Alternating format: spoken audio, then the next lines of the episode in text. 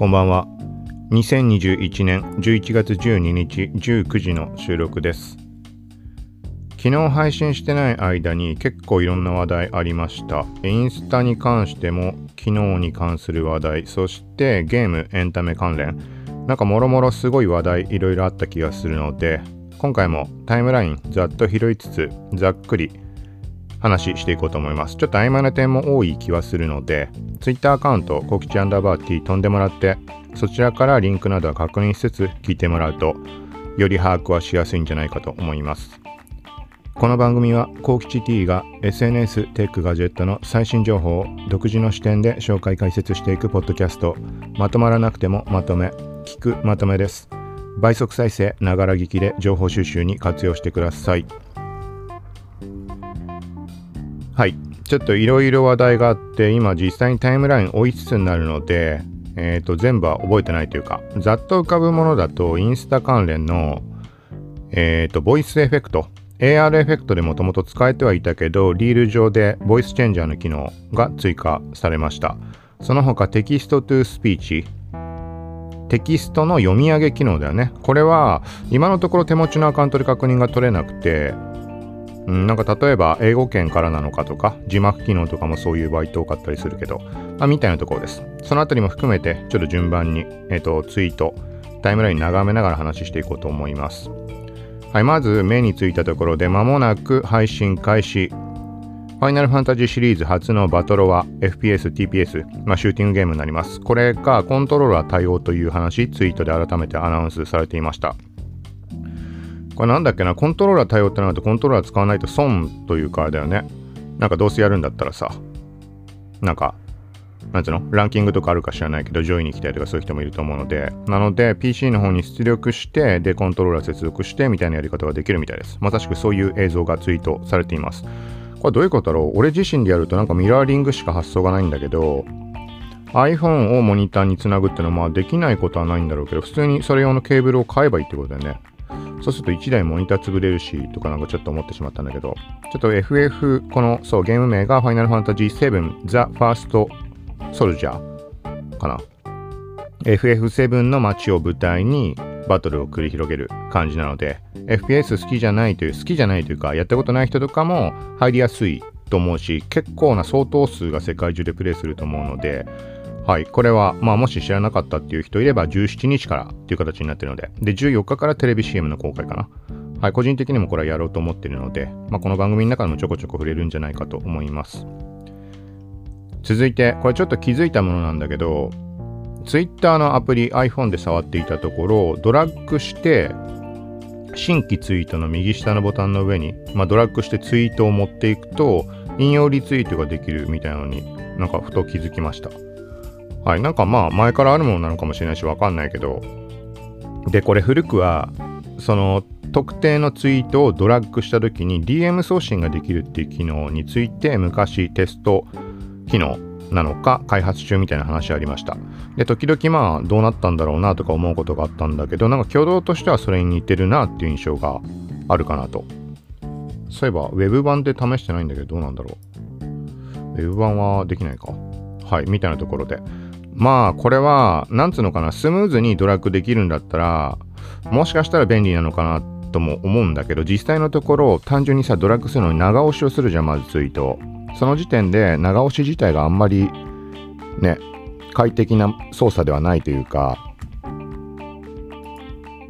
まあ普通に新規ツイートボタンタップしちゃって、あ、でもあれか、そっか、引用リツイートってなると、下のところからタップして引用リツイートをやるか、もしくはツイート URL をコピーして新規投稿画面にペーストするとかだもんね。そう考えると悪くもないのかな。うん、まあちょっと長押しの件は人の好みがあると思うのであれなんだけど、それでもう一点難点があって、ドラッグをし始めた後に新規のツイートボタンの上に載せても反応しない場合がある。一番最初にドラッグを開始する時点で掴む位置、長押しする位置を左側に寄せないとなんかうまいこといかないのかなみたいなそんなところもちょっとありました。まあこれは実用性があるかというと微妙な気がするので、うん、まあちょっと気づいたところとして残しておきました。続いて、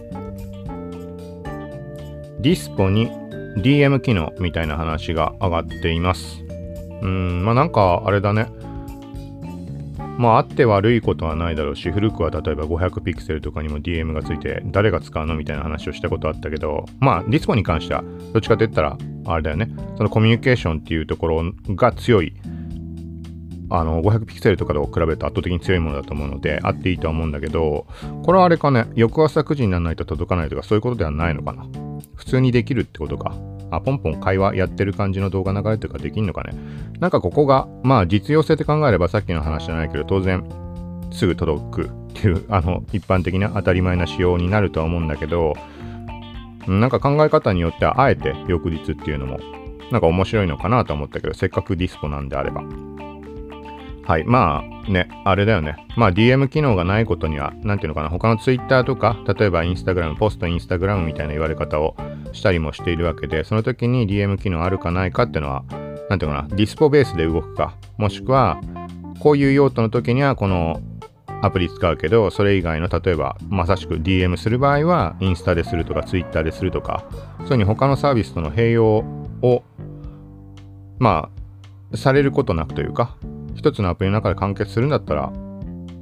ね、当然その方がいいっていう捉え方もあるんだろうし、ただなんかせっかくだからっていうとこではちょっと思うかな、翌日みたいな。なんかそういうアプリもあるじゃん。前触れて、なんか俺はダメですぐ飽きちゃったみたいにやった。あれはちょっと DM だけとは違うけど、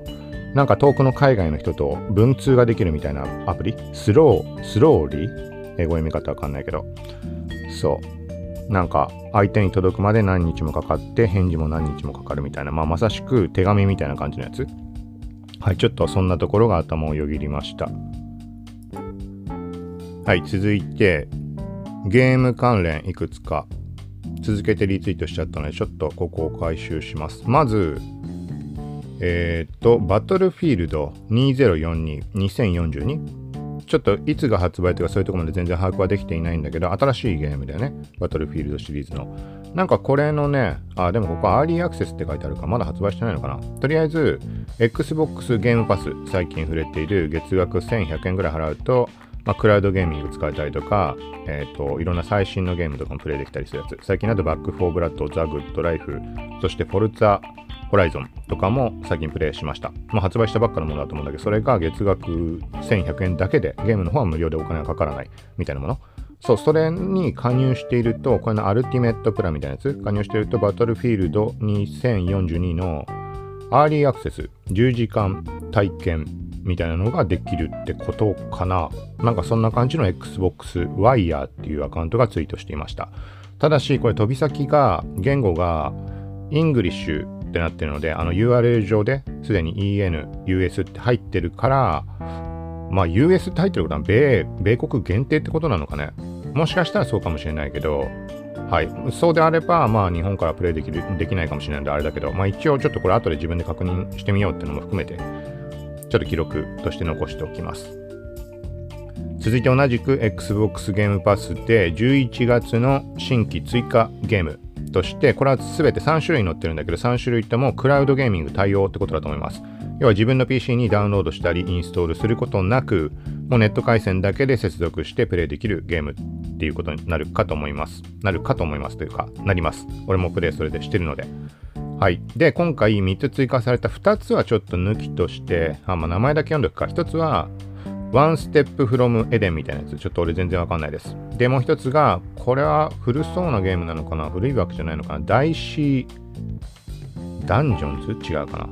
はい。で、おそらく目玉になるのはもう一つで、 Grand Theft Auto、ちょっと読めないんだよな、サン、サンレアじゃなくて、なんかそんな感じの名前のやつ多分あると思います。これが追加されたということです。追加された。 today ってなってるかもうされてるかな？はい。ちょっとこれは実際にやって、また感想かなんか話をしようと思います。Xbox ゲームパス加入してる人は、まあ、ちょっとチェックしてみてください。続いて、Apex はこれなんだろうね。Apex もなんか話題上がってるね。なんか、スキンが、アッシュのスキンがどうこうとか、600 Apex コインとか、なんか利用可能になったみたいなことなのかな。ちょっとよくわかんないけど。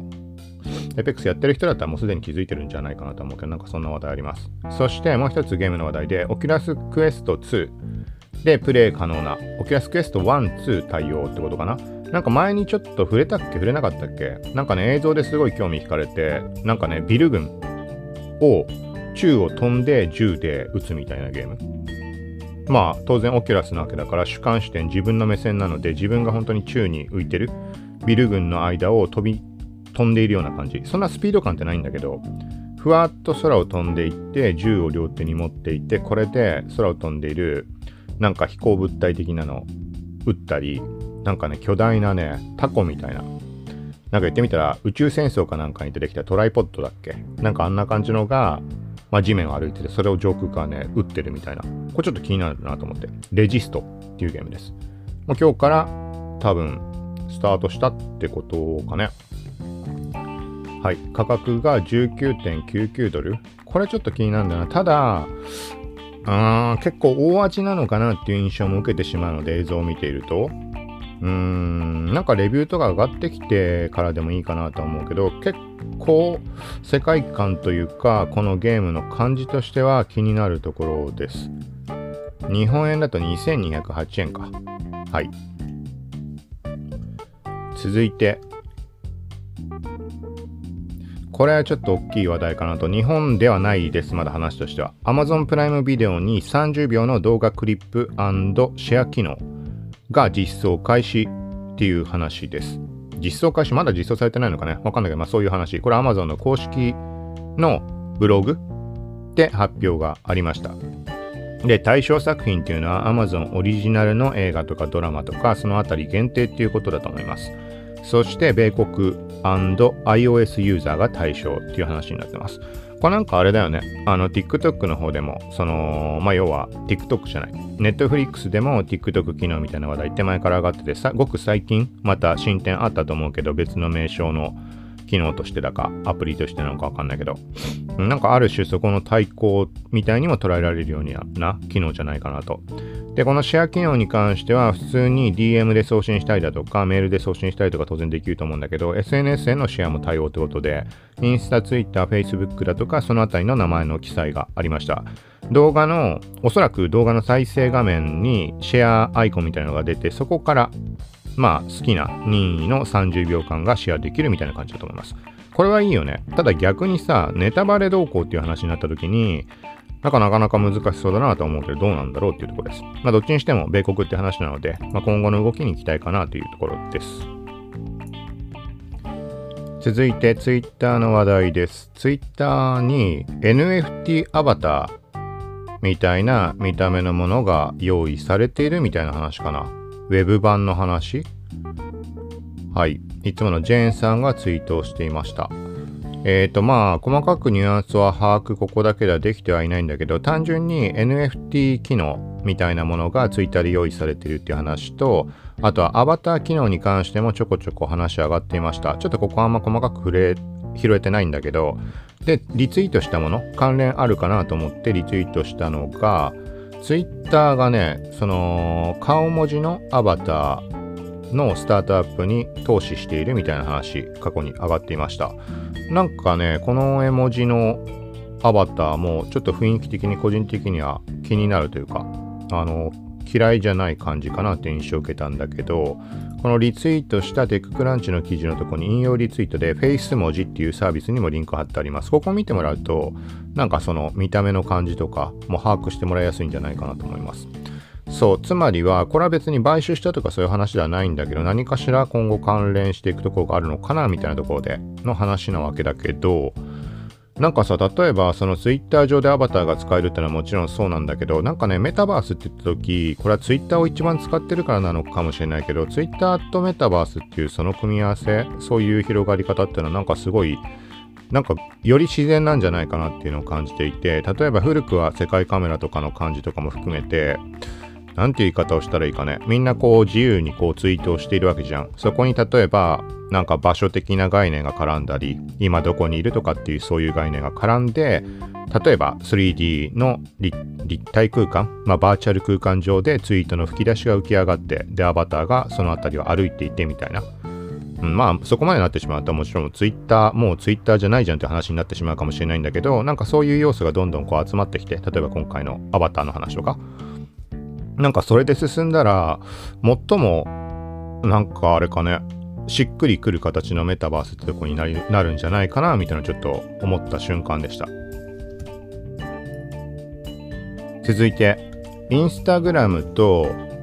海外のテレビ局ってことなのかなかなんかがタイアップとしてドラマの制作みたいなもうすでに制作されてるのかねちょっと嘘かもしれないですこれはただ何にしても映像作品的なものを制作した上で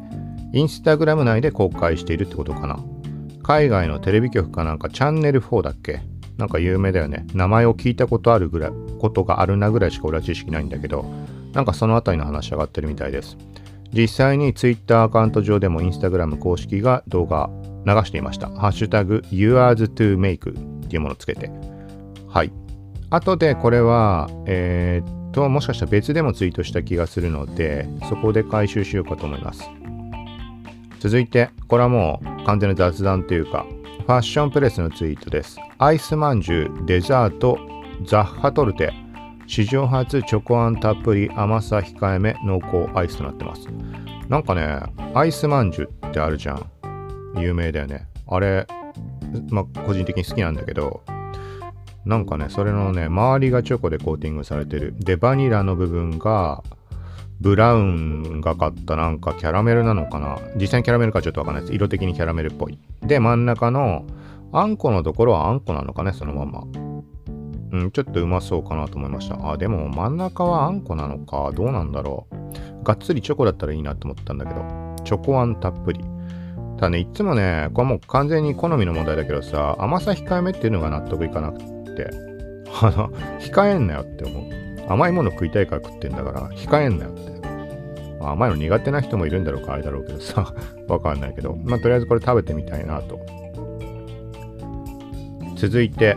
メタバースの話題がすごいね。なんかこの前触れたっけ触れてないっけ？なんか Facebook が動いたことによって、ああ、動いていいんだって確実なこうボーダーラインができたってことなのかね。要は、ほら、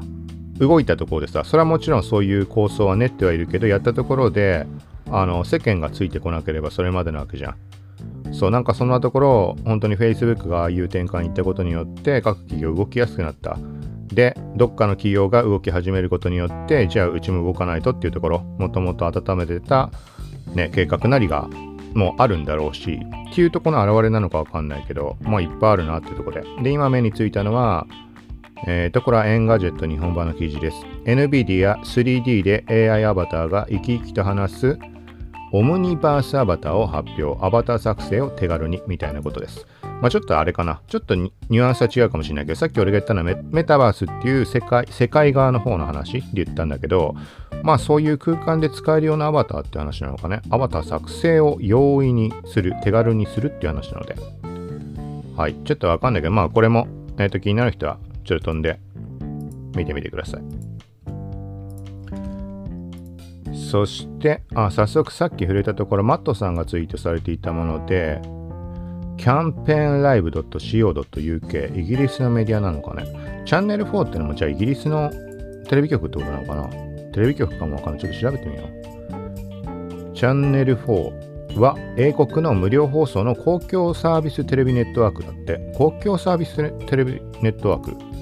へえ、そことタイアップなんだ。っていうことみたいです。まあ、このさっき触れたそのドラマなんだかなんだかみたいな映像作品に関しては、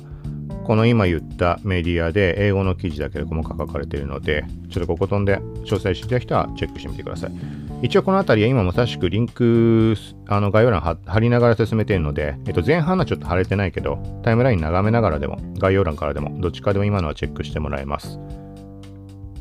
続いて、ふと、あ、まあいいか。いいや。TikTok がモバイルゲームに挑戦。まずは、これなんて読むんだろうね。ジンガ ?ZYNGA との提携でという話でテッククランチジャパン記事上がってます。はい。まあこれもちょっと細かいところは触れないけど、なんかそのさ、やっぱり本当にゲームっていうのは、ゲームっていう流れがものすごい強いっていうのは、もうずっとある話だと思うけど、そこにメタバースの話が上がったことによって、なんかよりこの SNS とゲームがくっついていくみたいなところの動きが、ね、強まってるのかなっていう印象を受ける気がします。なんだろうな。まあ SNS 単体に限らないけど、ちょっと後で触れるけど、例えば集英社関連が各方面への動きがものすごい激しい。直接完全に集英社かわかんないけど、集英社初の漫画から派生してアニメ作品とかっていろいろあると思うけど、だからアニメ側の話になったりするものもあるとは思うんだけど、例えば後で触れるけど、フォートナイトでナルトの、えっ、ー、と、スキンっていうのかな、コスチュームが、えっ、ー、と、公開っていう話、11月16日からっていうのあると、あ、あの、話上がっています。その他、なんだっけ、最近でゲームの話で、集英社関連のやつあったよね。ちょっと違うけど、えっ、ー、と、集英社が XR 方面のなんかを立ち上げたっていう話もあったと思います。なんだっけ？この名前出てこないな。そう。その他、ちょっとパッと出てこないけど、まあ、集英社の話は全く別方面で、各方面に一気に動き出してるなっていう、この最先端っていうところ。メタバース、XR、そしてゲーム方面だとか、ゲームはさ、ちょっと意味合い違うじゃん。普通にゲームを発売するとかそういうことではなく、フォートナイト上で使えるっていうのは、まあ前からやってんのかもしんないけど、あの、そこは最近俺もゲーム触れるようになったからわかんないけど、まあ、フォートナイト自体がメタバースっていうところで語られるようなゲームでもあったりするので、なんかいろいろ面白いなっていうところです。で、このゲームプラス SNS っていう方に話を戻すと、ここもやっぱりあれだよね。まあ、はるか昔から日本国内でもさ、そういうのって存在したから、例えば LINE だってゲームは存在するわけだし、いろいろあると思うけど、例えばこれもスナップチャットっていうところは一つ話に上がってきて、スナップチャットって2年前ぐらいにスナップゲームズっていうものを実装しました。で、だからね、まあスナップチャットあんま触れる人が少ないからだと思うんだけど、現時点でメタバースどうこうっていうので語られるレベルのものではないとは思うけど、なんかそのスナップチャットってオリジナルのアバターが存在してそれを例えばスタンプとしてなんていうのブログに貼り付けたりインスタ上でスタンプとして呼び出して貼ったりすることもできる。要は画像として使うってことなんだけど。でなおかつ一時あったものだとなんだっけビット文字 TV って言って毎週公開されるアニメ作品があってそこに自分のアバターが勝手に入り込んでストーリー展開していく。で友達のアバターとかを呼び出してこう物語が勝手に展開していくみたいな毎週公開されるものがあったりしましたあれどうなったんだろうね不人気でやめちゃったとかなのかな。で、プラス、そのさっき言ったスナップゲームズっていうゲームがあって、これも自分のアバターが登場するパターンのものもあったりするし、まあミニゲームみたいな感じなんだけど。そうっていうところで、結構やっぱり早い段階で、早い段階でその日本国内で動いてるのはさっき言ったみたいな LINE のゲームとかよりに比べると圧倒的に遅いは遅いんだけど、そう。なんかね、とにかくそのアバター、ビット文字っていうアバターがあることによって、時々まあ俺自身が言ってるようなこれが自分の分身ですという確実なものが存在した上でゲームやったり他の人とコミュニケーション取ったりいろんなことができるっていうのがスナップチャットのなんか面白さというか、うん、ただまあね日本国内で使ってる人とかもいないからなんかあんまり俺も積極的に触れるタイミングってのはなかったりはするんだけどそうなんかそういう方向にどんどん動いていくのかなみたいなで考えてみたら Facebook ってすでにまあ、そういうミニゲームみたいなものは存在しているので、そこからインスタグラムの方へ機能が移行する。インスタでも使えるようになるみたいな流れはあっても不思議ではないので。はい。ただ、そう言いつつも今まで Facebook の機能がインスタグラムにまんま映ったことってほぼほぼないんだよね。ほぼほぼっていうか、中にはあると思うけど、なんでインスタでは使えないのかなみたいな。俺は別に Facebook でそんな使わないから、あれなんだけど、情報的に追っていて、Facebook ではできるのに Instagram なんで使えるようにしないのかなみたいなところってすごいあるから、まあゲームも同じことになってしまうかもしれないけど、続いて、Vroid Studio に関して Vroid Studio を使って作ったアバター、に関して、シャープ v ロイドスタジオをつけてツイートすると紹介しますみたいな感じで公式がツイートしています。続いて、再びゲームの話題です。 Oculus Quest 2 Medal of Honor の VR 版が発売決定っていう話かな。MoguLive の記事です。全然わかんないけど、もともとゲームが存在していたっていうこと？あ、もともと Oculus でも販売自体あったのか。まあなんかわかんないけど、これが11月15日から Oculus Quest 2版発売っていう話です。で、これは FPS。えっ、ー、とね、戦時中みたいな感じなのかね。兵隊的なそういう感じの格好で銃を持って戦う FPS になっているみたいです。で、これ気になったのが、まあ、FPS で、まあ、オキュラスだからっていうのはもちろんなんだけど、それ以外にね、この開発開発した会社、開発した会社っていう言い方でいいのかな細かくわかんないけど、その名称がね、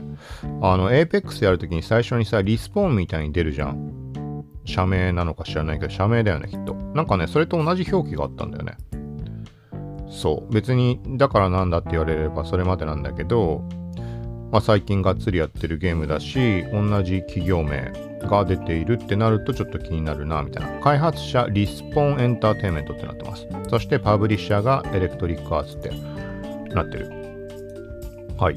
まあ、そう。だからちょっと触れたいかなとも思ったんだけど、面白そうなのやろうかなと思ったんだけど、ちょっとね、ネックなのが容量が40ギガだって、40ギガ以上っぽいです。ちょっと俺無理かな。64ギガ版を使ってるので、ほぼほぼ全部削除すればできるかもしんないけど、うーんっていう感じです。なので 128GB 版10月に発売したんだっけ価格据え置きで。そっちを手に入れた人とかだったらまあ余裕あるんじゃないかなと思うので、気になる人はこの辺りチェックしてみてください。続いて、Netflix ゲームの話題。はい。この前触れたっけか、確か。なんかファミコンみたいなのなら俺はやんなくていいかなみたいな話したと思うけど、そう、これが Android 先行だったんだけど、iOS 版もすぐ公開となりました。で、昨日の時点で実際に日本版のアプリに表示されてるのを確認取れました。えっ、ー、とね、ホーム画面でちょっと下にスクロールしたあたりかな。なんかね、パッと見俺気づきづらかったんだけど、なんかゲームっていう枠があって、右側にカルーセルでスライドしてゲームが確認できるみたいな感じ。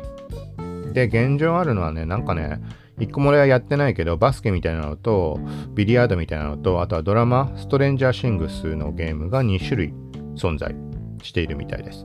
で、これ個別に iOS の方に行ってゲームとしてダウンロードするっぽいので、特に Netflix の会員じゃなくてもできるってことなのかな？それともログインが必要なのかね？ちょっとわかんないけど、まあ、気になる人はチェックしてみてください。ちょっと関係ないけど、てか最後にもしかしたら触れるかもしれないけど、ストレンジャーシングスはシーズン1は全部見ました。がっつり見たけど、これね、普通に面白かった。ちょっとこの後楽しみかなっていう感じです。そうだね、なんかちょっとたまらないものがあったかな。めちゃくちゃ面白かったかって言われると、そうとも、いや、でも最後まで見た感じだとめちゃくちゃ面白かったのかな。まあ普通にいい感じでした。まあ見てる人多いと思うけど、って言ったってあれだよね。ネットフリックスに加入してない人だっていっぱいいるはずだよね。なんか例えばさ、逆に言うと俺 Amazon プライム会員って、まあ、極端な話したらみんな加入してるんじゃないかぐらいの認識でいるんだけどそんなわけはないわけだもんね。当たり前の話しかしてないけど。そ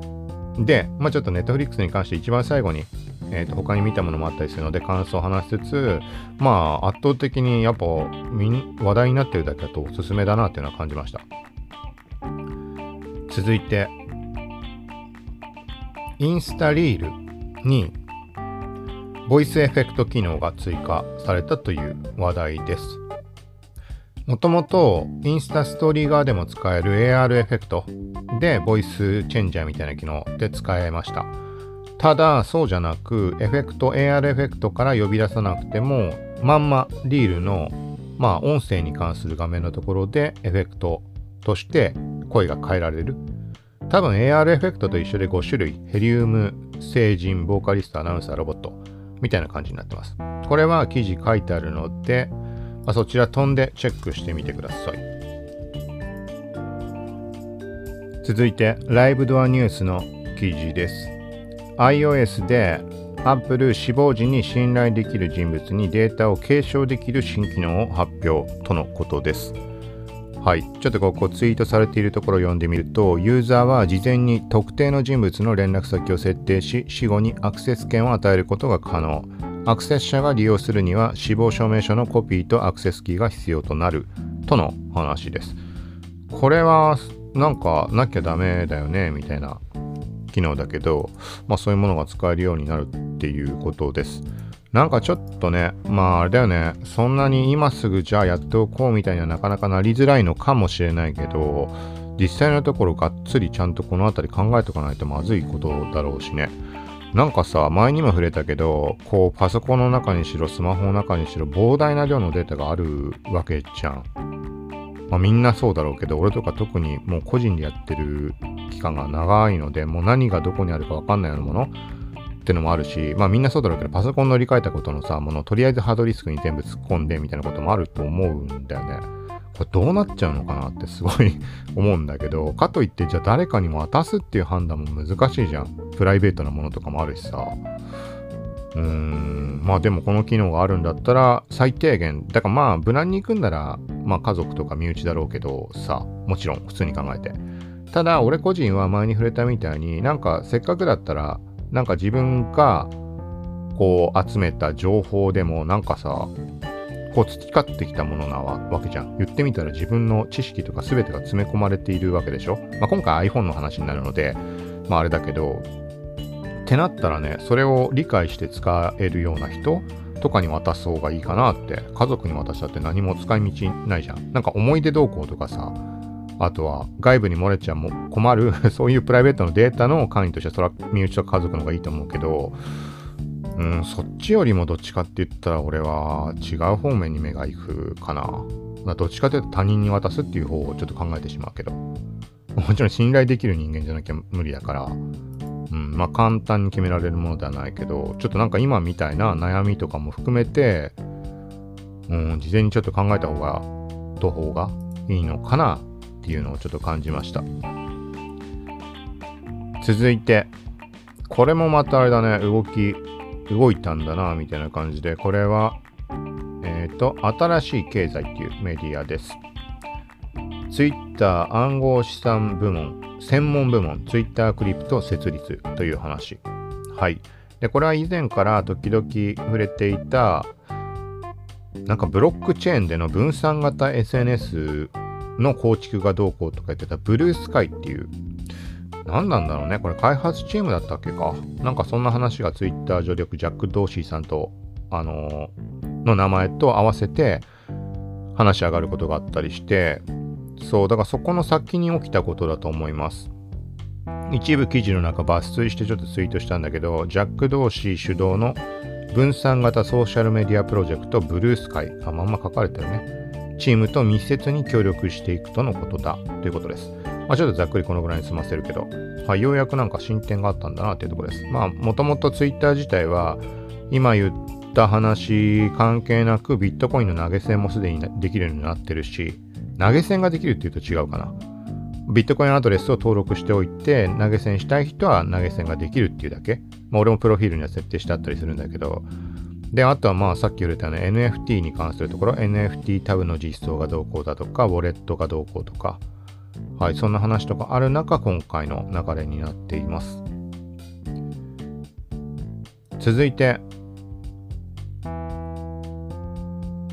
ライブドアニュースの記事です。YouTube 低評価数を非公開に嫌がらせ防止で本人のみ数値の確認が可能という話です。これは古くは2019年の時点で低評価を消すなんだっけ一部ユーザーでテストしてたとかなんだっけこれスレッドにしたので見てもらえば多分内容把握できると思うんだけど、で、結局、まあ導入っていうことになったってことかね。はい。で、ここに関してはもちろん、そのさ、嫌がらせとか、なんかそういうのでやる人たちがたくさんいるし、まあそういうの受けたこともあるし、わかるんだけど、個人的にはね、どっちかっていうと、えっ、ー、とね、誰が低評価したのかを可視化するっていうのがいいなって思ってます。で、例えば、それもさ、なんか、なんていうの？可視化したところで、その攻撃用のサーバーアカウントなりを使ってればさ、まあそれまでって話ではあるんだけど、例えば一つの Google アカウントで、えっ、ー、と、なんかそう、攻撃用に使ったアカウントがあったとしたら、メインと思われるアカウントも一定数の通報があった時にもう公開してもらうとか、公開しちゃうとか。なんかそのぐらいしないともうダメなんじゃないかなって思うけど、まあもちろんね、Google アカウント別のアカウントを切り分けてやってたらそれまでの話だし、言ってしまえば切りはないんだけど、なんか低評価数を非公開にするってのは、なんか俺は別に、なんつうの、YouTube に限らず別のプラットフォームも含めて、うーん、なんかそうなるとさ、じゃあ逆に言えば攻撃を受けてるっていうのも理解してる人、自分のことを理解してくれている人たちそのチャンネル登録者でも何でもさ、また攻撃されてるね、みたいなのを把握している人たちまで消えてしまうことになるよね。まあ、低評価、低評価はでもあれか。ちょっとわかんなくなってきた。攻撃するんだったらコメントで攻撃してくるか。まあ、いろんなパターンあるけど、個人的にはなんかそれは見えたままの方がいいんじゃないかなってちょっと思う側面もあるような気はします。で、この件でちょっと思い出したのが、そういえば、ツイッターもリプライに対しての反対投票みたいなののテストの話が上がっていたなっていうのをちょっとふと思い出してツイートをしました。で、これはただし嫌いボタンとかそういうことではないっていうところと、えっ、とね、あくまでもテストだみたいな感じの話だった気がします。ここに関しては多分、なんていうの、このツイッ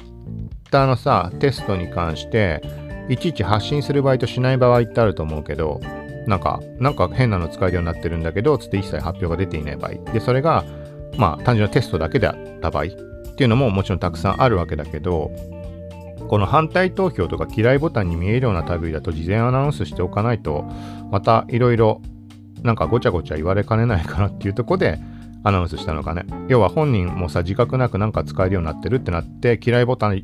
嫌いボタン出てるみたいな話になってさ、いや、それはないんじゃないかとか絶対騒ぎになるじゃん。なんかそんなのない方がいいとか、まさしく YouTube で低評価消えたっていうぐらいの話なわけだからさ。そう。だからそのために事前に一応発表をした、アナウンスをしたってことだったんだろうなっていう感じではあるんだけど、まあどうなったのかなっていうところで。はい。続いて、インスタの特定のアカウント見たときに、なんかね、サインアップアットボーンオンインスタグラムみたいなのが、ホームタイムラインの一番上に出てきました。なんかさ、あの、インスタ公式からの案内っていうのが一番上に出てくることってあると思うんだけど、そういう見た目で出てきました。で、下の説明見ると、The New Home for Creators in India って書いてあるんだよね。で、Sign up to learn, create and earn. create and earn アーンって収益かとかそんな類の単語だよね。お金稼ぐってとこに伝わるところになると思うんだけど、まあ、よくわかんないまま飛んでみると外部サービスっぽいところに飛びました。で、下の方を見るとパワードバイこの社名、その社名、メディア名ちょっと忘れてしまったけど、あ、一応引用についてつけたか何て読むのかもわかんない。インテ、インテラム？はい。まあ、だから一見、インスタと関係なさそうに見えるんだけど、下の方にスライドしてったら、パワードバイこの社名のところに Facebook ロゴとかも入ってたので、まあなんか提携サービスかなんかなのかなっていう。ただし、インディアって書かれてるのは謎だよな、みたいな。これフォロワーさんも出てましたっていう話で、うん、けどインドってなってるのが謎ですよね、みたいな話をちょっとリプでしたんだけど、なんだろうね。まあ、ただ、まあ、なんていうのかな、明らかに間違って出たんだなって思うものが出てしまうことってのもあったりするし、まあ、言ってみたら、はっきりさ、確実な間違いってわかるものとしては、例えば未だに日本国内では使えないショッピング機能のチェックアウト、あの、インスタグラムアプリのみで決済まで、配送まで完了できる、買い物完了できるもの。で言ってみたら、現状ってショッピング機能って外部サイトに飛んで、結局そのさ、飛び先で登録するなり、ログインするなりしないと買い物できないじゃん。けどそうじゃなく外部に出ることなく例えば靴を見つけたとしたら買おうとした時にサイズの選択もそこでできるカラーバリエーションあるんだったらカラーバリも選択ができるでも決済ってやると登録してあるクレカ情報でクレカ情報と住所とか名前でもう購入完了。で海外の話で言うと配送通知まで Amazon のアプリとかであるみたいな今発送しましたとかなんかそんな感じの通知までできるみたいなそれをチェックアウトって言います。インスタ払いみたいに国内では通称言われてたけど。そう、それとかって日本語版っていうのが俺のアカウントで見えてた時期があって、しばらく見えてたの1週間ぐらい多分。ってことは少なからずさ、どういう理由であれ間違って表示してしまったにしろ日本語版が存在しているのは確実なわけじゃん。ってことは、じゃあ近いうちにもしかしたら実装があるのかなと思ったけど、それからもう多分1年以上経ってるけど、未だに実装されていない。そう、だからつまりは何かの絡みで間違って出てしまったみたいなことになると思うんだよね。そう。だから今回の件に関してもインディアとは書かれてるけど、まあ、なんか単純な間違いで出たのか。もしくは、まあ、なんかテキスト側の間違いの可能性もないとは言えないじゃん。まあ、この飛んだ先のサービスに関しては細かくこれ見なかったので、こっち見れば何かしらエリア限定だったのがわかるような要素も出てくるのかもしれないけど、はい。ちょっとそんなのがありましたよというところです。はい、続いて、さっき途中で触れたフォートナイト×ナルト11月16日参戦だってばよとしてツイート、フォートナイト側がしています。で、多分、なんだっけな、集英社側かなんかのアカウントでもリツイートしていた気がします。まあ当たり前だけど、もちろん、あの、公式の発表っていうところになる。で、どっかの話、リークっぽいので見たら、誰だっけ？もちろんナルトはいるとして、ナルト、サクラ、サスケ、もう一人誰だったかな？かかしとかになるのかね？普通にラインナップとして考えたら。なんか4、5人ぐらいだったような名前は見かけた気がします。はい。ちょっとこれは楽しみかな。せっかくだから使ってみたいけどね。うん。っていう感じで、で、ちょっとそう、全然関係ない。これも雑談なんだけど、ツイートしたので、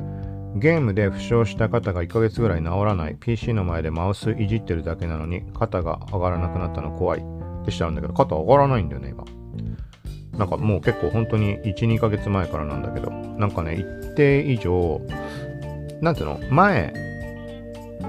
なんて言い方してるかとりあえず手を手を腕をまっすぐ伸ばした状態で肩をさの平行のラインまでは腕上げられるのそれ以上上に全く上がらないまあ、人間の体の構造上さ、多少はこう、肩のラインよりも上には手上がるじゃん。体の硬さ、柔らさ、柔らかさとかもあるのかもかもしれないけど、それがね、全く上がらない。なんかね、突っかかったみたいになって、筋がおかしいのかな、みたいな。で、考えると、あの、まあ、エペ特にエペックスとかなのかね、この打ったりするときに、このエイム、微調整とかそういう時に、ものすごい力が入ったんだよね。で、始めたばっかの頃って、腕本当に腕のところがすごいね腱鞘炎になるんじゃないかみたいに力加わってたんだけどそれがある時期からそこから力がそれたというか肩に多分力入ってんのこのなんかさ微調整を細かく調整するときに腕に力入れてるんだよね。それ自体がダメなことなのかもしれないけどあのゲーム的な意味合いでね。全然わかんないけど。でそのせいだと思うんだけど肩がねもうダメだね。でそこも一応気にするようにしたんだけどまあ治らない。で、ここ数日間はゲームあんまその PC が熱やってないので、まあ、やらないしかないんだろうなとは思ってるんだけど、まあ、2日置いといたぐらいじゃ全く変化がなしみたいな状態です。そう、だからなんかね、昔からそういう気配はあったんだよね。この今回のゲームとは全く別に。なんかね、時々その肩から上に動かそうとするとピキってなっておかしくなっちゃうみたいな時が。こういうのって人、みんな、みんな多少ないともあんのかな例えば、たまに見かける例だと、あのさ、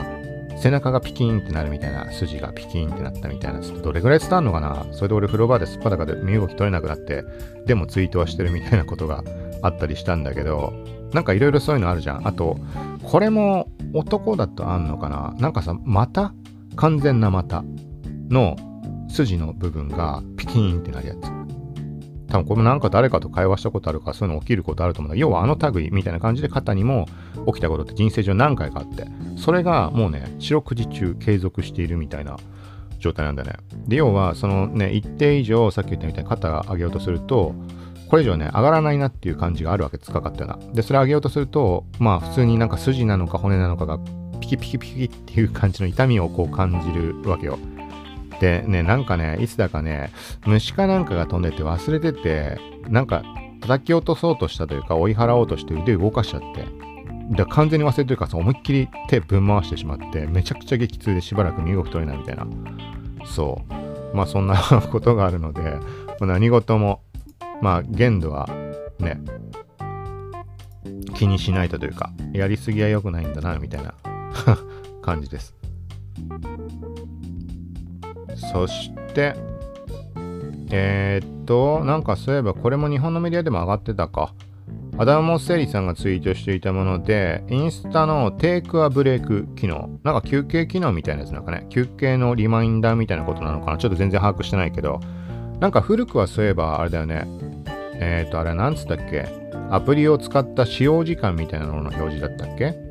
なんかそれもさ、一斉に各社が導入した時期あるじゃん。本当に各社、Apple iOS にもついたと思うけど、その他 SNS ベースでも、そう、なんか、なんだっけ、そういうものが人間の健康とか精神状態に与える悪影響がどうこうみたいな、ウェルビーイング的なやつだったっけか。なんかそういうのの一つなのかね。まあ、なんかそんな話も上がってました。これで一通りかなまだあるか。ちょっともうちょっとじゃあ触れると、エンガジェット日本版の記事です。ネットフリックスがキッズ層を狙う新機能、キッズクリップスを一部地域で提供へ、面白シーン切り抜き視聴者に提示。ということです。これがだからさっき触れた Amazon プライムビデオ、米国のその動画30秒切り出してシェアみたいなそこの話の時にちょっと触れた話になります。で、これ古くは、これね、実際に文章の中に書いてあったんだけど、もともとは面白場面チェック機能、ファストラフズをベースとしており、クリップはモバイルに特化した TikTok のような縦画面ではなく横画面でって話になってます。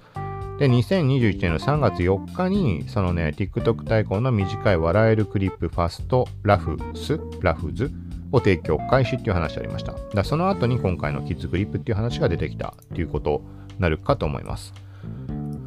うん。まあでもあれだよね、本当にまあ繰り返しになるかもしれないけど、まあ、ネタバレ的な要素があるから微妙と思いつつ、なんか本当に TikTok 見ててさ、そこを起点で気になってこう、まあ、例えば買い物するとか、なんかの作品、まあ著作権の問題もあるからね、なんか微妙に思いつつ見る人も多いと思う。俺も微妙に思いつつ見てはいるけど、ただ実際それでさ、興味惹かれて、なんていうの？その作品を見るとかさ、そういうことにもつながったりはあるわけじゃん。なんかそういうメリットはある一方で、うん、ネタバレ要素とかもあるからなぁ、みたいなのも思うけど、どんなもんだろうね。まあどっちにしても TikTok に関してはこれだから子供向け、キッズ層を狙うって書いてあるから、うん。まあ大人が見るような作品に関しては対象外なのかもしれないけど。はい。続いて、これも大きい話題だね。インスタグラムアクションボタンを美容サロン予約にも拡大という話です。これは、公式のリリースとして出ているので、aboutfb.com。これメタについてって名称に変わったんだね。なんかしっくりこなすぎて、ちょっと笑っちゃったんだけど、もともと Facebook についてみたいな表記、サイト名なのかな。それがメタについてに変わってて、なんか違和感しかなくて。はい。で、ちょっと話をすると、インスタに関しては、まあこれインスタ使ってる人はもうある程度ビジネスで使ってる人はもうほぼほぼ把握してるんじゃないかなと思うけど、2、3、2年前ぐらいかな、アクションボタンっていうところで、一番最初はグルナビの席の予約をするっていう機能が実装されました。これも結構がっつり当時記事を書いたんだけど、はい。で、その後に、まあいろんなの出てきたじゃん。デリバリーっぽいやつ。ちょっと全部忘れちゃったけど、コロナの時期に実装された機能とかいろいろあったんだけど、その中で予約する機能について、美容室とかネイルサロンとかっていうのも対応っていう話です。はい、これはすごいよね。なんか前に触れたみたいにさ、チェックアウト例えばさっき触れたさ、チェックアウト、インスタ払いみたいなものを導入したってさ、それを利用する企業がいなきゃ当然ダメなわけだし、なんかいろいろんなしがらみって多分あると思うし、そんな簡単に日本国内で導入ってわけにはいかないんだろうね、みたいな話をしたりしてたんだけど、そんな中、こうやって進んでいくっていうのはちょっと面白いなっていうのを感じました。まあでもあれか、純粋にボタンの設置だからその決済が絡むようなものではないからっていうところで、まあやろうと思えばできちゃうのかね。そんな簡単な話じゃないのかもしれないけど、はい。まあそういえばあれだよね、グルナビ以降もいろんなとことの提携ってあったしね、そのコロナのタイミングとかでも。はい。続いて、これも触れてないかな。インプレスできる Windows 11を全文無料公開。11月11日限定。あ、ごめんなさい。過ぎちゃってるわ。じゃあいいか。これも触れてないかね。昨日配信した、ポッドキャスト配信をした頭でいるからかな。多分配信してないと思うんだけど。これはもともと使ってもなかったのでわかんないんだけど、Apple Watch の Amazon Music アプリで直接ストリーミング再生が可能になったってことです。これ試してみました。まあ、要は、Apple Watch 使わない人のために言うと、基本的にはだいたいそういう音楽のサービスとかって、あのね、Apple Watch はただのコントローラーなんだよね。実際に音が流れるのは iPhone 側になります。なんだそれみたいに思うかもしんないし、まあそれでね、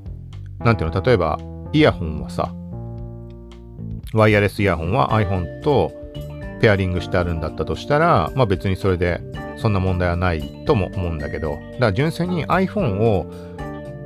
家に置いてそのまま走りに行くとかの時に Apple Watch だけで再生できるかどうかってそういう話。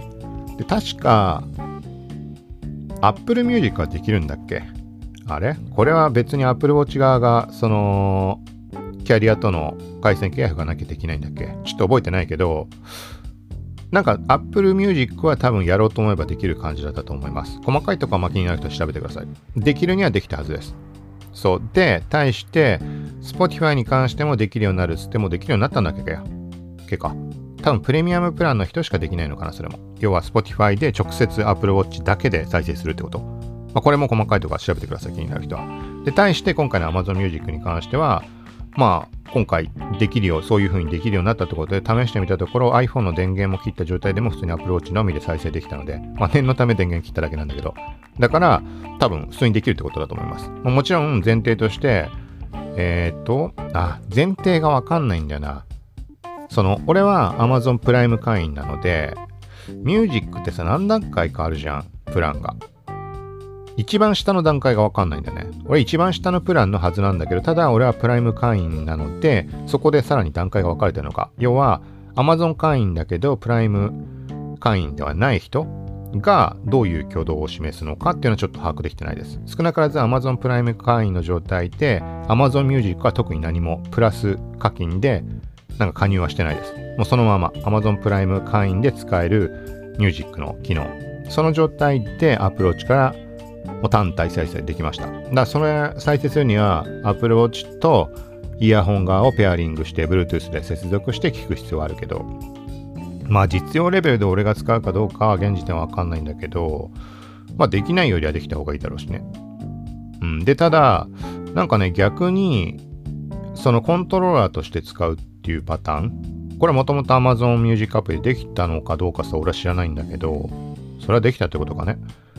なんかね、そっちがね、うまくいかないというか、プラン依存なのかね。なんかこの、アプローチ単体で再生をしているとこからデバイス側、iPhone 側で再生に切り替えようとすると iPhone の画面にお客様のプランではどうこうみたいな感じでなんかデバイスの台数制限っぽいような表示が出てましただからこれはプラン依存なのかもしれないしでもねなんていうのかなあのー、アプローチ単体で再生していた状態を完全に解除してで、なんつうの、起動の一番最初に iPhone 側で再生するみたいなやり方をすると再生はできるんだよね。コントローラーとしても機能する。うん。なんかそこら辺はバグっぽいものが何かあるのかわかんないけど、バグ的なことなのか、うん、ちょっとわかんないけど、なんかそんな感じです。よくわかんない感じにはなってる気がします。続いて、ちょっとここから切りないかな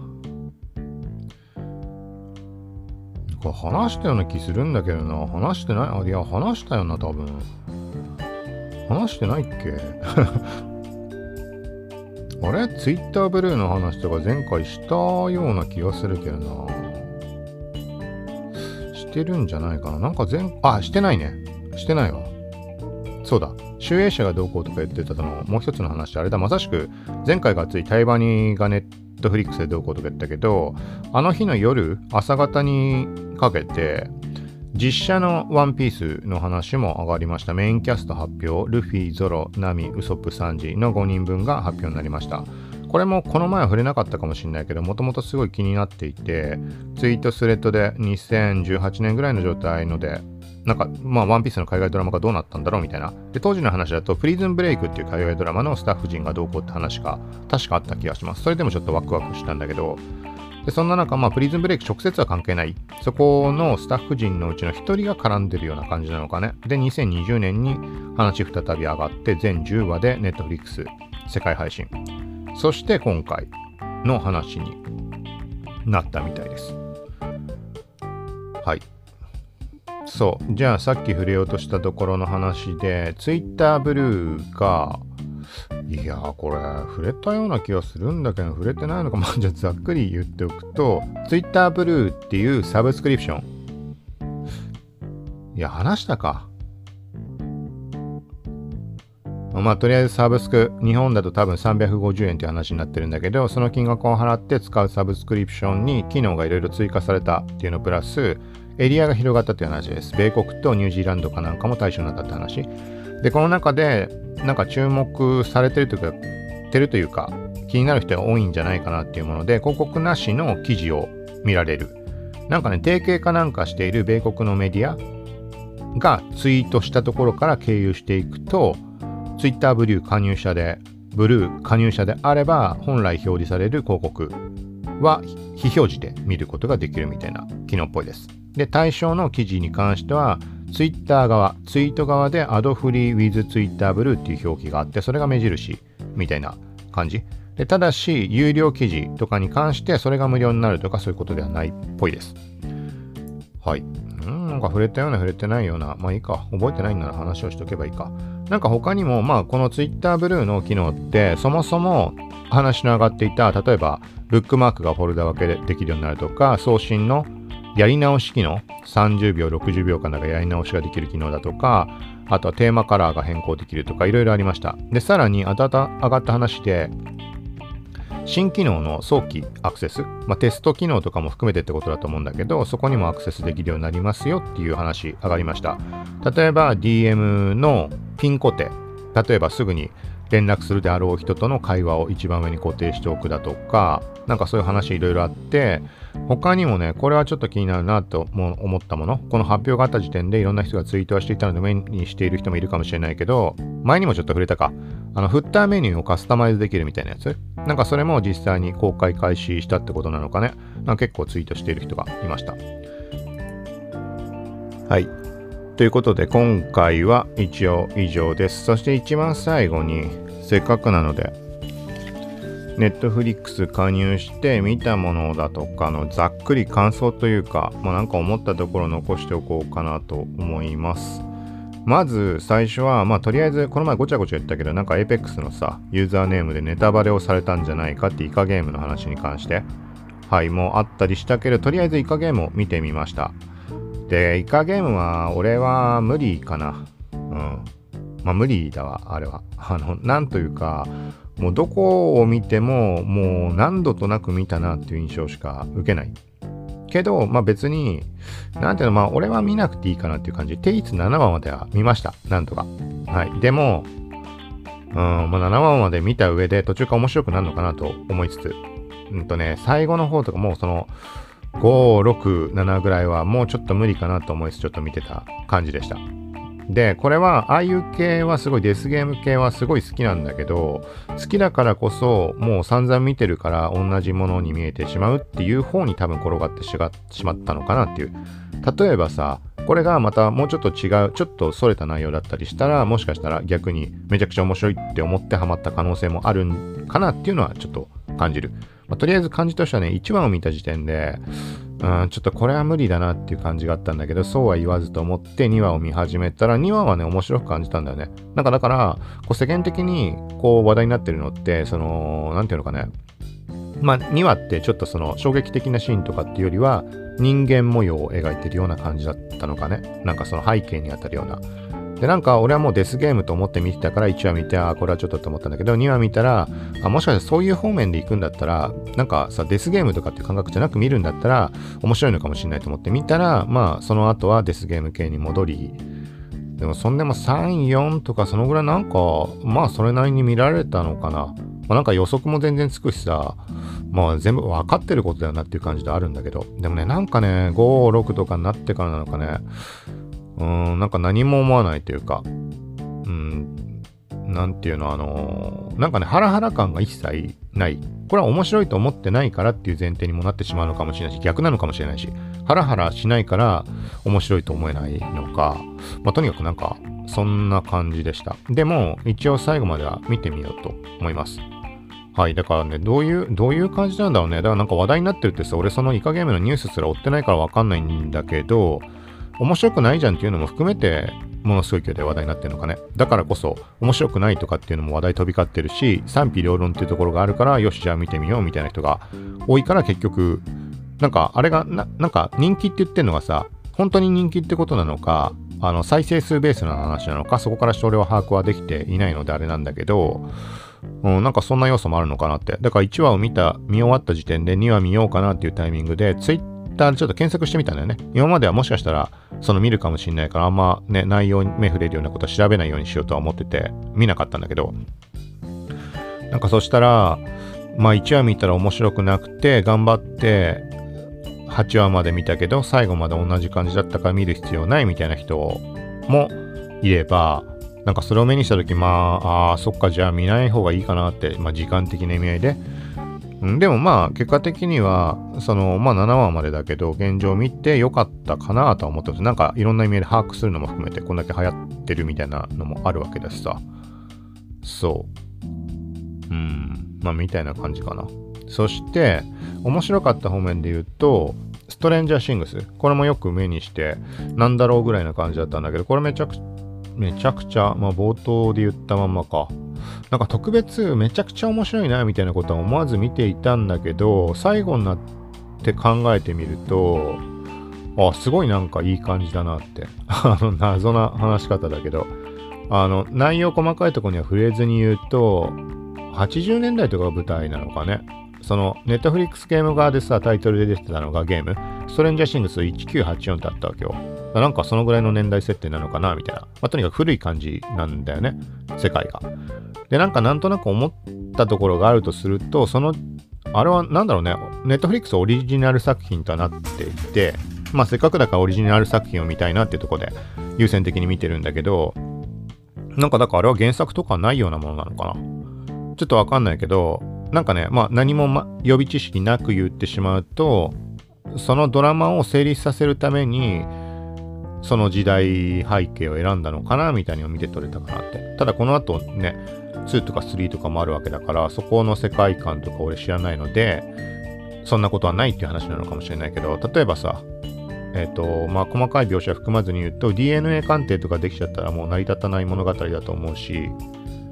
とか、なんかね、結構ね、いやいやいや、みたいな、無理やりな展開が多いんだね。え、そんなことしちゃうの？みたいな。もう完全な非現実じゃん、みたいな。もう物語全体が非現実的ではあるんだけど、そうは言っても、細かい描写、例えばね、あのー、まあ、あんまストーリー伝わないぐらいで言うと、警官がちょっととんでもないことをしてしまうみたいな。なんていうのかな。まあ、そこのボーダーラインの引き方ってたくさんあるじゃん。なんていうの？この映画作品は、あ、これ以上のことはできない。例えば暴力のシーンがあったとしてさ、警官が安易に人を殺してしまうかどうかとか、そこを描くか描かないか。で、あ、そういう世界観なんだ。荒れてるような世界観なんだとかって、そういうボーダーラインってあるじゃん。そう、そこの意味合いで、なんかそんな過激な感じではないんだけど、なんかやりたい放題だな、みたいなのがちょっと見て取れる感じがありました。だからなんかそういうのも含めて時代背景、古くしておけば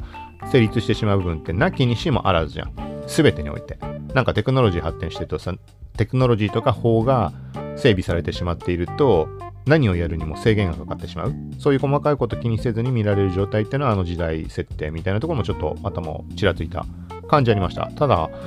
あそうだね。なんかたまらない感じがあったかな。で漠然とえっと別に何も似ているわけでも何でもないんだけど少年たちが主人公っていうだけ？共通点は。だけかもしれないけどえっとだからあれだねスタンドバイミーだとかグーニーズだグーニーズだとか、なんかそこら辺が好きだった人とか、その世代の人たちっていうのは、なんかあの感じを思い出しつつ見られるんじゃないかなっていう気はしました。俺はまさしくそこら辺リアルタイムでで見た感じ。リアルタイムって初代、最初の放送がいつだかテレビで放映されたの見たぐらいだから、はっきりわかんないけど、グーニーズとかそこら辺は昔見てた記憶があるので、どことなくそこに近い。雰囲気ね。内容とか全然違うけど。で、面白かったので、まあ、おすすめかなと思います。まあ、これもだからあれだよね。さっきのイカゲーム俺は面白くないと思ったって言ったけど、好みと見るタイミング、その時何見たいかどうかっていうのもあるし、まあ、繰り返しになるけど、ね、これ系統が好きだからこそ、この作品は面白くなく思えた。逆に、好きだからこそ面白く思えた。これも何を今まで見てきたかによって左右はされると思うけど、イカゲームは俺はまあ、まあ、最後まで見るし、2がね、話上がってるか出るんだったら見るとは思うけど、うん、まあ微妙かなっていうところ。で、ストレンジャーシングスは、まあ、面白いなっていう感じ。で、その他一応ね、オリジナル作品として見たものだと、これもオリジナル作品が、作品かな？違うかな？なんかね、宇宙船で、なんか宇宙に調査に行くのかね、地球を救うため的な設定っぽいドラマ。なんだこれ？どうやったらこの作品の画面に行けるんだ。なんか操作方法がわかんないな。アナザーライフ、アナザーライフみたいなやつ。未知な、ん？アナザーライフってドラマかな。なんかこれはね、2話ぐらい見て、うーんって思ってちょっと止めちゃいました。その他、これはまあオリジナル作品というか、ネットフリ限定配信。限定配信でもないのか、ちょっと画面が見らんないのよな。ケンガンアシュラだっけ？アニメ。バキ、バキみたいなやつ。そう、それもちょっと見てみました。これはまあ流し見ぐらいで見ちゃったのであれだけど、なんかすごい漫画は最初の方見て気になって、あ、バキじゃんみたいな感じだったんだけど、バキ好きな人だったら結構気に入るんじゃないかなみたいな漫画のレベルね。アニメで見た時には今のところちょっとね、特になんか本当になんつうのなんとなくで流したぐらいだったので、まだ、あのちょっと続きを見てみようとは思うんだけど、まあなんかそんな感じです。えとりあえず Netflix に関しては完全に初だったので、このホーム画面ずらっと眺めただけでもめちゃくちゃ気になるものだらけだなっていうのがまず第一印象としてありました。まあそんな中、さっき言ったみたいにイカゲームとか、うん、ストレンジャーシングスとか、まず見始めたわけだけど、あのね、いっぱい気になるものがありすぎて、時間絶対足りないなっていう感じ。なんだろうね。まあ、Amazon プライムが基本だったので、そこってさ、いくらいろんな新しいものが出てきたとしても、なんか見慣れてる画面じゃん。7割ぐらいはもう同じものが並んでてみたいな。だからなのかわかんないけど、対して Netflix ってさ、なんかまあ全部が新鮮に見えるわけよ。で、この理由の一つとして、他のサブスク動画のやつでもしばらく使ってないかわかんないけど、アマプラメインだからかね、あのね、同じ映画がアマプラと同じものがあったとしても、あのー、サムネイルの画像が違うんだよね。アマプラが厳密にどうだったかって言われると、そう言われると何とも言えないんだけど、例えば、漠然とだけど、あの、ブルーレイとかのさ、ジャケットに使われるような、なんかメインのキービジュアル的なのって存在するじゃん、各作品。それがアマプラって出てんのかな？そういうわけじゃないのかな、まあ、何にせよ、じゃあ仮にアマプラがそうだったとしたら、ネットフリックスに来るとね、必ずしもそうではないのかな、みたいな。そんなことないのかなでもな、俺が分かってる作品で見ると、その作品内の一場面をサムネイルとして使ってるケースとかがあるように思うんだよね。キービジュアルではなく。なんかそれが逆に、なんていうのかな。既視感がない感じを与えてるというか、同じ作品だったとしても仮になのかなみたいな、ちょっとまだ謎は解けないんだけど、うん、とにかくめちゃくちゃあって、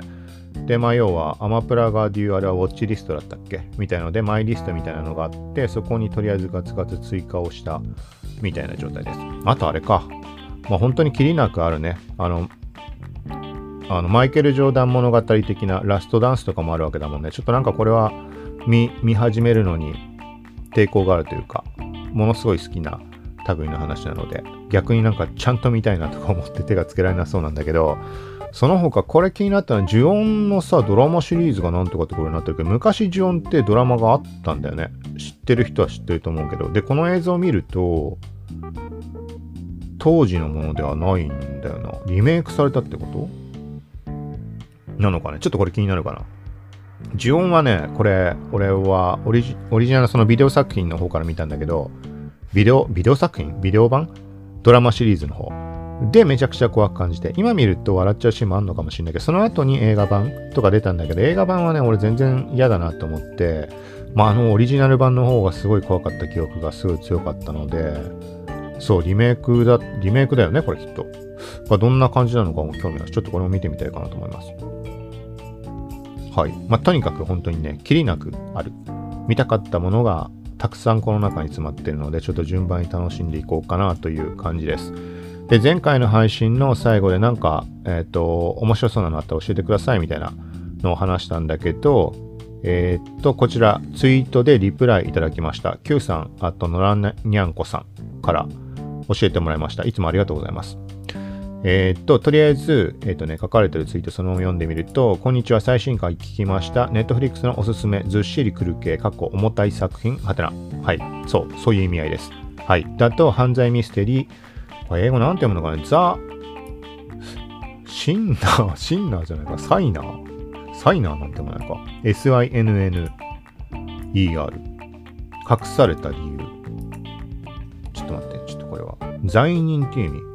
シナーシナーシナーみたいなこと言ってね。シナー隠された理由が結構面白かったです。最近見た作品で面白かったのだと、ルパンが結構おすすめです。このルパンってのはなんか、名前だけルパンって言うとさ、ほら、あのルパンを連想するじゃん。関係あることなのかなんかわかんないけど、なんとなく目にはこれはしてました。で、もう一つツイートもらっていて、それとゲーム系でリーグオブレジェンドをアニメ化したアーケインが結構面白そうですよ。こちらはまだ見ていないのですが、今度契約した時見ようかとっていう話で3つ教えていただきました。ありがとうございます。で、これは、各ちょっと、えっ、ー、と、なんつうの、その概要ページみたいなのを見てみました。まず、ザ・シナ隠された理由。これは結構惹かれる感じがあるかなって思いました。なんていうのかな？ちょあ一応あらすじのところちょっと見てみるとニューヨークの小さな町で不可解な事件の謎解きに挑む一人の刑事過去にとらわれ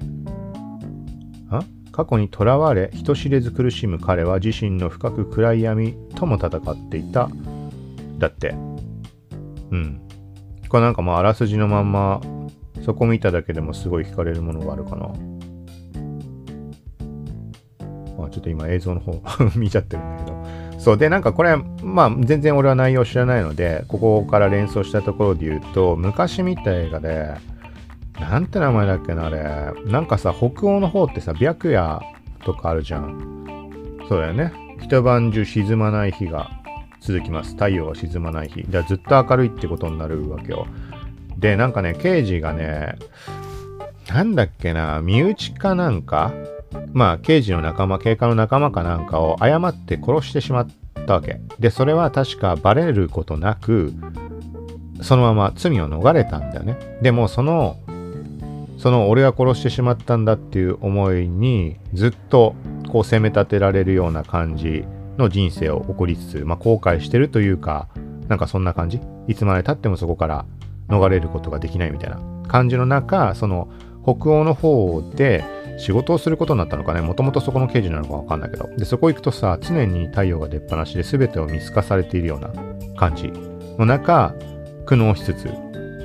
なんか物語が進んでいくみたいな映画がありました。なんか窓という窓をね、全部ね、紙かなんかあって暗くするために塞いだりとか、なんかそういう苦しんでる感じの精神状態、そういう描写がすごい、なんか興味深かったというか、なんかそれを見た時の感じがふと蘇ってきたかな。まあ、さっき言ったみたいに別に内容的にそこと関係あることではないと思うんだけど、なんかここに書かれてるさ、過去にとらわれ人知れず苦しむ彼は自身の深く暗闇とも戦っていたみたいな、そう、ちょっとそこも含めて気になるかなっていうところで、これはちょっとタイミング見てみようと思います。まあなかなか難しいのが、ちょっとマイリスト追加しておこう。そう、せっかく見るんだったらさ、それを見て、できるだけ最大限に楽しめるであろう状態で見たいじゃん。なんかさ、別のタイミングで見たら面白いときと思ってただろうものを、なんとなくで見始めてしまったがために面白くないってしてしまうのはちょっと嫌だなと思うので、これマイリスト追加して、そういう気分になった時に見るのが絶対一番楽しいと思うので、見てみようと思います。で、続いて、ルパン。ルパンはこれなんだろうね。父を陥れた裕福な一家への報復に乗り出したアサン・ディオプ怪盗紳士アルセーヌ・ルパンのごとくあくまでもスマートに計画を実行していく。だって。え、これもまあそうだね。気にならないわけではないけど、うん、現時点では、うん、まあ本当にさっき言ったようにタイミング見てかな。こういうのが見たいって思った時、なんかあんまり最近こういう方向に意識がいってなくて、違うかもしんないけど、なんかさ、この感じとしては多分さ、スパイものとかにありそうな、そういうなんつうの展開ではそういうことなのかなと思ってしまうんだけど、ただね、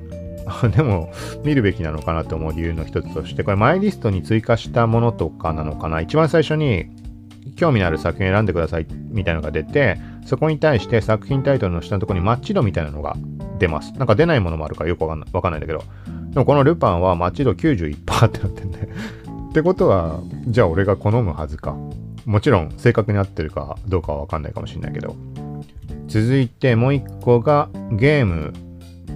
の映像作品ってことなのかね。このリーグオブレジェンドってめちゃくちゃ名前聞くけど俺全然把握してなくて。でもこの前言ってたさ、なんていうの？例えば APEX とかがさ、アニメとし、アニメとかドラマとして展開したらめちゃくちゃ面白いんじゃないかなみたいな。ゲームやってない人はゲーム気になるだろうし、ゲームやってる人はもちろんハマるだろうし、みたいな、そういう側面でちょっと興味深いかなと思います。リーグオブレジェンドって、ちょっとこれも今、ゲーム側の方をチェックしてるんだけど、有名だよね、これ。MMORPG みたいなやつ？なんか敵と戦ったりしてるね。ロールプレイング風な感じで。うん、なんか話題になってるから把握したいなと思いつつなかなか手出せてなかったので逆に言うとあれか映像作品から入ってみるのもありなのかなで面白かったらゲームの方も手出せるかもしれないしとりあえずこっちはまだ3話しか公開されてないっぽいです新着として上がっていたアーケインっていう名称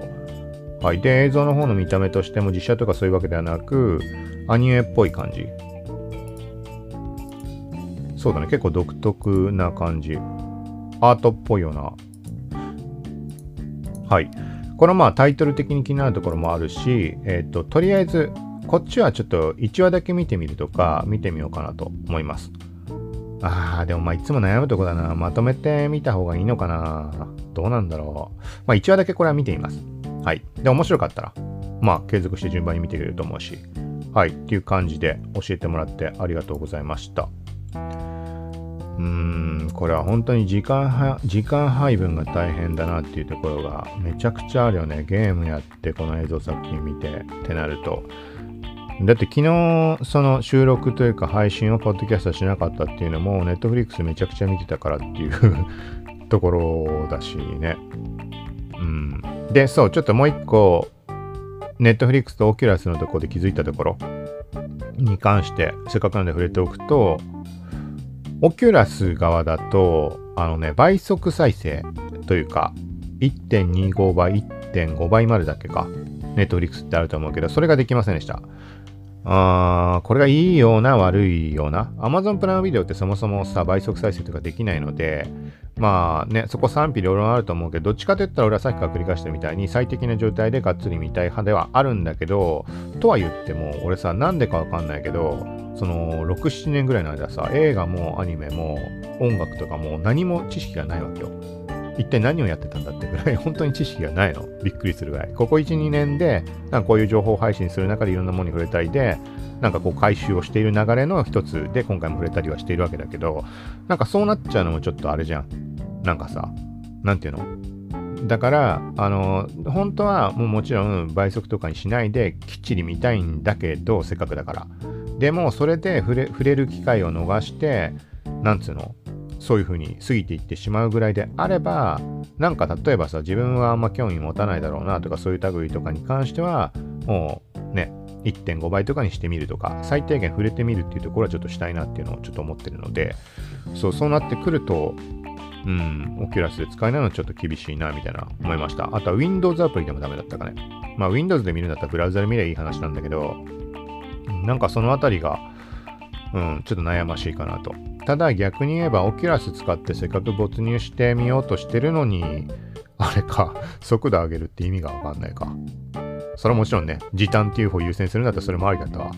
思うけど、オキュラス使う場合って基本的には、他にはまあ意識がそれない状態。目の前の映像のみに集中してみるっていう楽しみ方なわけだから、まあ普通に考えてね、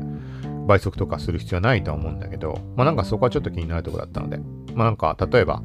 この前も前回でも触れたけど、ネットフリックスの加入と、あとはオキュラスが映画見る体験ってどんな感じなんだろうとか、オキュラスクエスト2買おうかなとかって思ってる人の何かの参考になれば。はい。で、映像に関してはね、よくよくそのさ、一番安いプラン、980円だ990円の 480p の荒いやつで見てて、まあね、やっぱめちゃくちゃ荒い。めちゃくちゃ荒いわ。その Amazon プライムビデオで最大の画面にオキュラス内でして見た時と同じサイズにすると相当荒い。もうね、全体がぼやけてる感じ。なんだけど、継続して見てて何も思わなかったかな、特に。ただ、あのね、オキュラスでがっつり見たものって、ストレンジャーシングスだけなんだよね。で、ストレンジャーシングスでささっき言ったみたいに時代背景的に80年代なのかなみたいな感じだから、なんていうのかな、感覚的にさ、そのなんかどことなく、その古い昔の映像を見てる感も含めて見るとなると、だからそのボケてるのは気にならなかったっていうだけのような気もするし、ちょっとこれはもうちょっと見てみないとわかんないです。とりあえず荒い。けど、まあ俺は問題ないかなと今のところは思ってます。はい。見たいなとこかな。その他なんか気づいた点もあった気がするけど、うんまあいいか。まあそんな感じです。まあとりあえず、えっ、ー、と、継続的に Netflix とかも見つつ、まあなんか気づいたところ面白かったのとかあったら、まあ最後の方にでも追加しつつ、こんな感じでやっていこうと思うので。はい。ということで、今回は以上です。最後までありがとうございました。さようなら。